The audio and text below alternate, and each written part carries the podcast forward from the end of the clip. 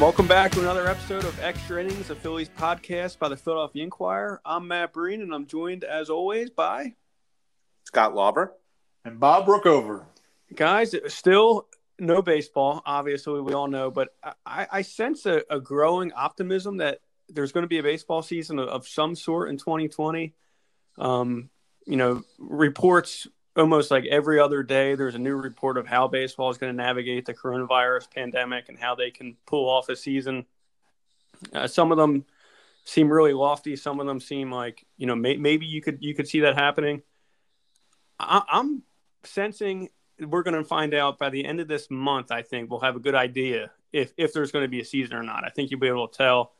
I don't know what are you what are you guys thinking I got three letters for you. K B O. Yes, there's baseball.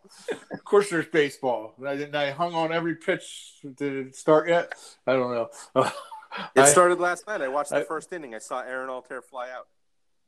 You stayed up till one a.m. Uh, yeah, but not. It was, it was not per, not for the KBO, but it happened to be on. So I was I was doing some work late and uh, put it on, and I watched Aaron Altherr fly out, and I said, okay, that's good. What were you doing at 1 a.m.? Oh, lots of work, Bob. There's nothing to well, do. when you chase around a four-year-old all day, you've got to like set aside time in the in at night to do some work. So that's kind of how my schedule goes. Bob, right. Bob, I feel like that's the, a messed up schedule. I feel like the KBO is like the perfect Bob baseball league. Like you're, I feel like you're always up at like odd hours watching random stuff on YouTube. Now you yeah. have baseball to watch in the middle of the night. Yeah, no, I won't be watching it. I, am I'm, I'm like a, I am, a, I gotta admit, I'm a bit of a sports snob in that, like, if I'm not watching somebody I care about, like a, a family member or somebody I really care about play a game, I want to be watching the top level of the game, and the KBO is not going to cut it for me, I, unfortunately. Um, you know, I watched Aaron Altherr and Ben Lively and David Buchanan as Phillies, and as nice. I like them all. Nice, very nice people. Um, if I never watch them again, I'm going to be okay with that. uh, uh, How about the MLB so, though? Are we going to see the MLB? Yeah. Well, let's let's get back to your real question. I, I, I think we are yes because I think they just they the game. Uh, I think the game needs to be played, and the players and the owners need to play it and we're not going to see it with fans this year, but we are going to see games, and TV wants it. And yes, I do think before this, before uh, I, I, can't say at what point. I know the, the thing out there right now is that July 1st is going to be a starting date, and June 10th is going to be the start of a spring training of sorts. Uh, and we're going to have this league with just geographically set with teams playing on their home fields I can't say that. I don't know that because I want to see it. I'll, I'll, I'll believe that part of it when I see it. Uh, but I do think, yes, that the, the pressure to do this is going to be so great that it's going to happen. Yeah, look, I, um, I, if I'm optimistic, it's it's only because I think that you know there's unanimity uh, among owners and players and their desire to want to do this. Um, you know, I wrote this last week that at a time when you know, it feels like owners and players in baseball are not agreeing on much of anything. It's significant that they that they they all have a desire to play and and to have some semblance of a season. So from that aspect, uh, you know, look, they're they'll they'll iron out their differences. Like they'll figure out how much to pay the players. They've already figured out about uh, umpire compensation. Um, they'll they'll iron out the details. They'll come up with a schedule. They have for every plan we've heard of how they would like to have a season, there are two or three plans we haven't heard of. You know, I think there are 12 or 15 plans out there at least that they're talking about, that they're discussing, and kudos to them. Um, it's what they should be doing right now so that if they get the all clear to go ahead and reassemble and play, that they can pick one of the plans that makes the most sense, put it into motion, and, and go with it. So all of those are great things uh, and reasons to be optimistic, and I think those are the reasons why you hear a lot of people within baseball and around it who are saying, "Yeah, there's growing optimism that there's going to be a season."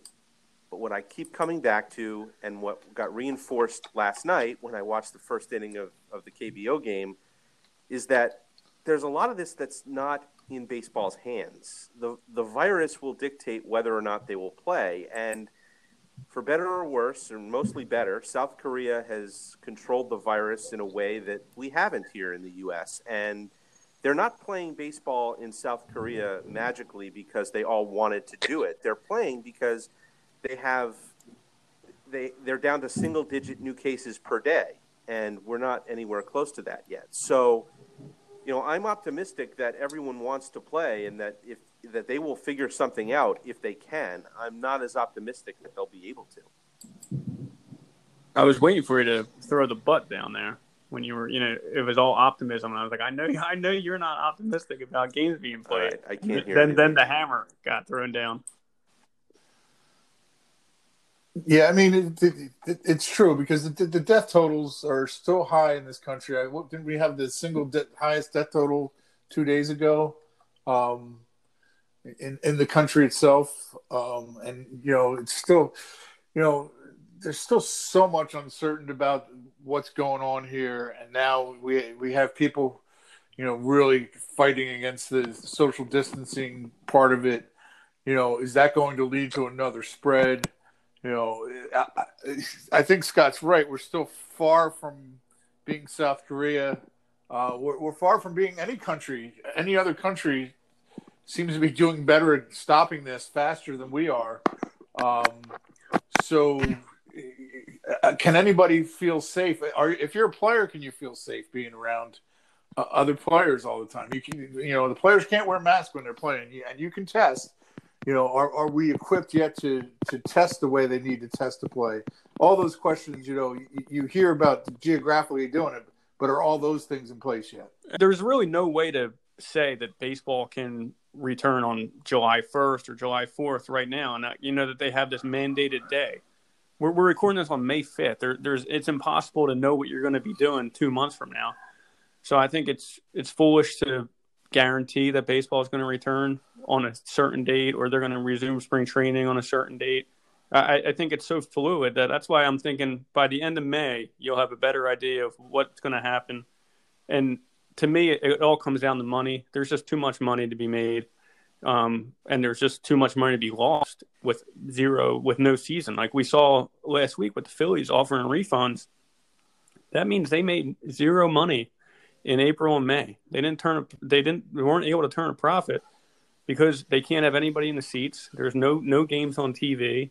And if there's a chance for them to, obviously they're not going to be able to sell tickets this season, but if they can put games on TV, sell advertising that way, there's it's too tempting to to pass that up.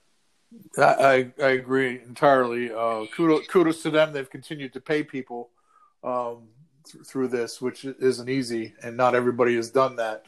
Um, but you're right. Until until we have answers that, going back to what Scott said, that we are to a point where this disease seems to at least be under control uh, and not spreading. Uh, it's impossible to say that yes, they're about to to, to play. You know, I think people just forget how many people are, are dying from this thing and how uncomfortable people remain. Um, and and when I say people, even without fans, you have to have you mm-hmm. have to have the players saying we're comfortable doing this. And are, are they all? I don't know. We we hear from some of them, and I'm sure there are some that are still saying, "I'm not sure I'm comfortable." So, I think they're probably more comfortable. And again, we're generalizing. Um, you know, guys have different circumstances. Some, you know, Zack Wheeler's wife is pregnant, so what he's comfortable with, um, you know, a single player on the Phillies might might not be or might be or whatever. But I think in general, um, they're more comfortable if they can play in their home ballparks. Uh, but I then then let's say the Arizona plan or, or that idea. But you know, there are a lot of variables in play there. If you're going to play in your home ballparks, that's you know however many states that need to have been reopened by then at least to a point where they can get a gathering of people together. Now, you know, just the essential personnel, players, coaches, managers, equipment people, trainers, um, you know, essential staff, you're, you're over 100 people between the two teams. And so we've got a, a little bit of a ways to go still before we can get a, a, gathering of that many people uh, together in the same place. And so, you know, that's what I mean when I say that I, I think a lot of this goes beyond just what the players and the owners want. It's it's going to be dictated by factors that are beyond their control, and you know we don't know where it's going yet. Uh, Matt, I, I think you're right that you know we're going to know more by the end of the month, only because you know there is there is a time factor here. Um, when this all started, baseball had the luxury of not having started its season yet, and still being in spring training. And now we're we're into May, and you know if you're going to get teams back together again, you've got to, you've got to give them time to to gather. You've got to give them time for spring training.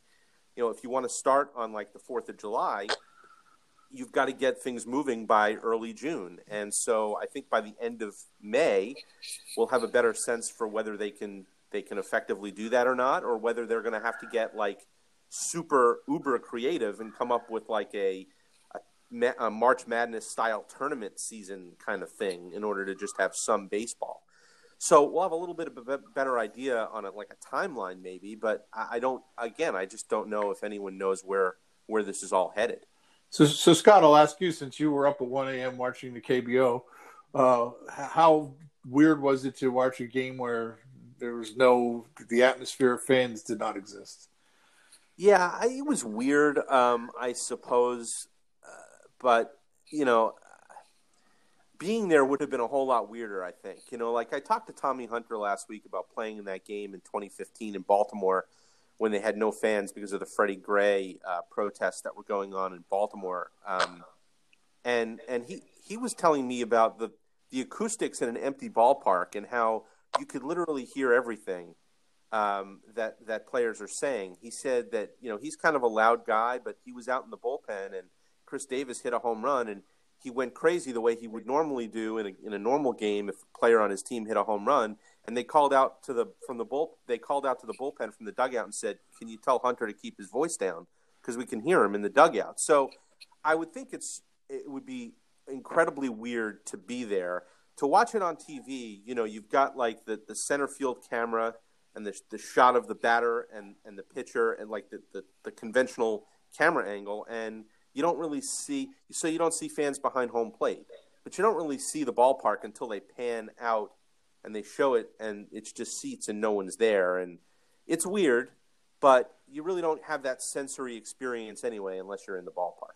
The, the closest thing I can ever remember to covering something like that was in, you guys probably have in Miami's ballpark since then, but I the, when the Expos were in their last days in Montreal. Um, I covered a game one time at Olympic Stadium. I think they had like 570 people or something like that. And I remember quoting Randy Wolf, who was pitching that day after the game, saying it was really weird because I could hear the two people sitting in the front row. Talk, I could actually hear the conversation they were having. So it's got to be weird for them too, for the players for sure. I was talking to a, uh, this is I was talking to a neighbor of mine the other day, and he was he was telling me about going to a, the first game of a Phillies doubleheader. This was, I guess, a few years back, uh, and it was sort of one of those. It wasn't a split admission. It was sort of one of those conventional one game after the other, and the makeup game came in like at like four o'clock in the afternoon, and there was no one there, and he and his buddy were sitting out in right field, and they were just having a conversation and it was a game against the Nats, and Harper was playing right field, and Harper kept looking back at them. And now that like they were thinking about it afterwards, and they were like, I think he could hear every word we were saying. So, you know, I mean, yeah, I think I think being there would be strange. I didn't realize until having this conversation with Tommy Hunter the other day that that that the echo was quite was quite that pronounced. But yeah, I mean, I guess when you're in an empty ballpark and there's no music playing, like there might be during BP or something in the middle of the afternoon, and people are talking above a normal conver- you know normal tone of voice in a normal conversation, yeah, I mean you're going to hear things. And we have to watch what you say in the press box. I well, know, right? We experienced some of that in the press box. I mean, we as writers were capable a lot of times of writing on deadline through you know loud crowds going crazy over things, and it, and we're unaffected by it. And yet, when the noise stops and you hear just press box chatter. Somebody else might be done their work and they're chattering, probably me. Uh, you know, and it, it, becomes very distracting. It's just a really different type of noise. Um, so that's so we have experienced that as writers, and it's got to be really hard as a player to just, hey, well, you know, why, why do I have to hear this voice that makes no sense? I remember there was a game in 2015 at the end of the season, and uh, they moved the game up. I think there was like a hurricane coming or some type of heavy rainstorm. And there was, I just looked it up. There was 13,000 people there, but there was, I mean, it was the attendance, but it was definitely way less than that. And it was, that's, that's the emptiest ballpark I can remember. There might, might have been, I don't know, a few thousand people, but, and, and that, that was weird. We remember the whole upper bowl was shut down, but I can't imagine what it would be like to have an empty Citizens Bank Park compared to how weird that was. Yeah, the, the other weird one I had was the, the 4:40 a.m. Phillies doubleheader on July 3rd, I think it was in 1993, when they started the game at 1:15, and there was almost nobody left in the ballpark. But by two o'clock, when the bars had called last call, people were coming back into the ballpark to watch the ball game, which was just the and the, the best fanatic thing I ever saw in my life was.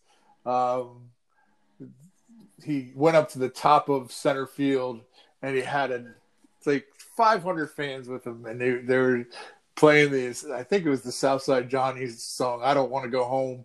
Uh, it was great. It was just hilarious.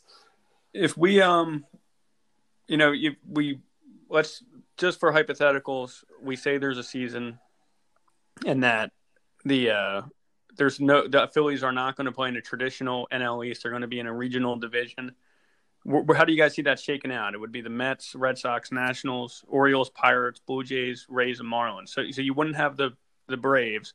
You would have the rest of the NL East, and you would take on the entire AL East, and then add obviously the Pirates to that mix as well. How, how did it? I, I I'm not good at geography, but how did the Braves get just get completely skipped over there?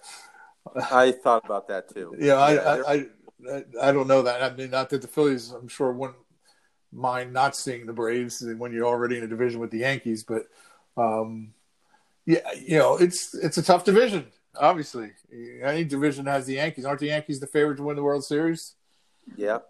I mean, any division that has that, and it's the second configuration we've seen. As you as you said, Scott, there's many others, but the second one we've seen with the Phillies in the same division with the Yankees. But by the sounds of this, it's also going to be. It sounds like it's going to you know some of the things they put out it's going to be a 15 team playoff so half the t- it's going to be the nhl where half the teams make the playoffs um, so you know yeah i was going to say it probably depends on playoff format but in that in that you know 10 teams each realignment you know the phillies division would have you'd have the yankees you'd have the rays who are awfully good uh, you have the world champions uh, Nats, you yeah. Mets, um, are the Phillies in the top half of the division. Maybe they're the fifth team. You know, they're in the conversation for sure. They're in the conversation for being in the top half. So, yeah. you know, I, I think it's probably you know you're going to get you're going to get the Pirates in the bottom half, and you're going to get uh, the bottom half. The Marlins. Uh, Marlins. So you'd have three of the worst teams in baseball in your division. That's good. The Red Sox are not are not a pushover. I don't think they're going to be um, you know, I don't think they're they're a playoff team in the normal playoff structure that we know uh, and are familiar with. But you know, uh, and and there are going to be so many weird variables. Uh, it's going to be a weird, shortened schedule of some sort. It's going to have uh, expanded rosters. So I go back to you know saying that it's going to be the deepest teams, especially the teams that are deepest in pitching, that are going to do well. And it might not be the best. But, team might just be the deepest ones. How about the teams? Do the, does, like do the let me let me just say this though. Do, do the American League teams that have built with a DH have an advantage over the National League teams? Yeah, because we're we're going to be seeing DHs everywhere, and the, the National League typically hasn't built around a DH. I mean, we're uh, you know I guess as you sit here right now, Jay Bruce would be like one of the leading candidates to be the most uh, consistent DH. Where would he rank among the DHs from the other league? Yeah, oddly, I think the Phillies might be in decent shape with that uh, if everyone stayed healthy, and uh, and you were able to have McCutchen out there every day and Bruce playing DH every day, or you could have a you could have a rotation of DHs. I think a lot of teams will do that, but the point is the Phillies have a ninth hitter who could be in the lineup every day. So as national, do, do, you, do you try to get Alec Bohm? Do, well. do you try to get Alec Bohm in your on your roster? I think so. I, I, Yeah. you know, I think so. I think that you try to get Spencer Howard on your roster for sure. They might have nowhere else to play either. That's true. Yeah, there's another question we you know we haven't even really addressed what happens to the minor leagues this year. But and it's sure Bring it. You brought up Alec Okay. Bohm, and I just wanted to. I was thinking today's May fifth. Imagining that the the season was normal right now, you could you could imagine a scenario where we're writing today that you know the Phillies need to bring up Alec Bohm in ten days. You know, whenever this that usually that's that mid May cutoff date for when you can take a player's um, year and delay the arbitration. And it seems like I I feel like that would be a storyline right now. Do, do you do you think that that you know how how high those calls would be for Alec Bohm to be called? Sure, it, it would depend on how he was playing, obviously, but um, yeah, if he was if he was hitting three, if he was doing what he did last year, yes, that would be that would be a topic of discussion right now for sure. And if the Phillies were playing as poorly as that's those some of those simulations that we talked about last week, then yeah, I mean you, you would you would think that there'd be a lot of a lot of pressure on them to get him called up. And and what would we be where is Spencer Howard at this point? Would he be there? Would he not be there? Would he be building up somewhere? Um, you know, so this works to his advantage too, a shortened season because you won't have to worry as much about a workload. Uh, his workload will sort of fall in line with everyone else's. And, and back to the minor leagues, it, it's easy to say that there won't be like a traditional minor league schedule because you can't have minor league games without fans because the, the teams obviously rely so heavily on the gate rate. but what do the players do? Like it just where do they go? It, it, you, know, maybe some of them play on this wacky MLB schedule, but that's not all of them. It just all these kids just have a lost season. It's, it's it's disaster. That's a that part of it is a disaster a lost a lost year of development. Um, you know, like here's a you know Bryson Stott. This is a guy. What do they do with him? I mean, do they try to? Are, are they able to make some of that time up in the fall? It doesn't seem like it. I mean, you know, do you want to just risk uh, that for just developing? I don't know. It's a, it, the minor leagues part is a disaster. It really It- it is. And Matt, you and I talked about this the other day. Um, it's not just so. I have full confidence that the Bryson careers, even if you know, it's not going to be this year for somebody like him, you know, he could lose a year, and uh, you know, it, it stinks that he has to lose a year. He's still young and he's still talented, and he's a first round pick, and there's a lot of money invested in him. He's going to play in the big leagues, but what about you know? 90% of uh, maybe it's more it's probably more what about the large majority of minor league players who are never going to play in the big leagues who are not making very much money in the minor leagues and are playing because they can still play. They can still make some money playing a game and their their time is finite. Uh, they're they're going to lose a year of earnings. And from a financial standpoint they might have to say look i just can't play baseball anymore. I have to go get a real job and join the real world and give up on that dream that you know maybe it's a maybe it's a, a, a very distant dream that you've got of playing in the big leagues but you're able to play in the minor leagues you're able to make a living and and and cobble it together year after year you're going to lose an entire year and you might have to just give up and quit and go into the real world And, and oh yeah, when you come back, there are fewer jobs in the minor leagues than there were before because they've they've condensed the number fewer of teams. jobs in general. You know, like now, now you're Right. the, you're you're trying to enter a workforce, and and there are just fewer jobs out there. Period. Well, this has been an Yeah, uplifting that was episode a sad way episode to of Extra finish it. Innings. Well, there, there's got to be a better way to finish it than that. Yeah, I mean, what, what, what else can we say? All right, we can Uh, give me your favorite KBO team. There we go. Uh, Samsung Lions, Ben Lively, and David Buchanan all the way. Woo! I'm gonna go with that Uh, team. The the monkeys, uh, not the monkeys. The uh, the dinos. The NC That's Aaron Dinos. Altherr's team, NC Dino. Okay. Yeah. There we go. Go Dinos. I'm going. I'm going. I'm going with hey hey with the monkey. No, that's the wrong That's league. the wrong league, Bob. Oh well, I'm still going with them. I don't care. I'm gonna. KBO. no, you're, you, so you like this? You like the Chinese league, not the Korean league, Bob. It's Ta- Taiwan League. Yeah, isn't but it's it? called the Chinese Professional Baseball League.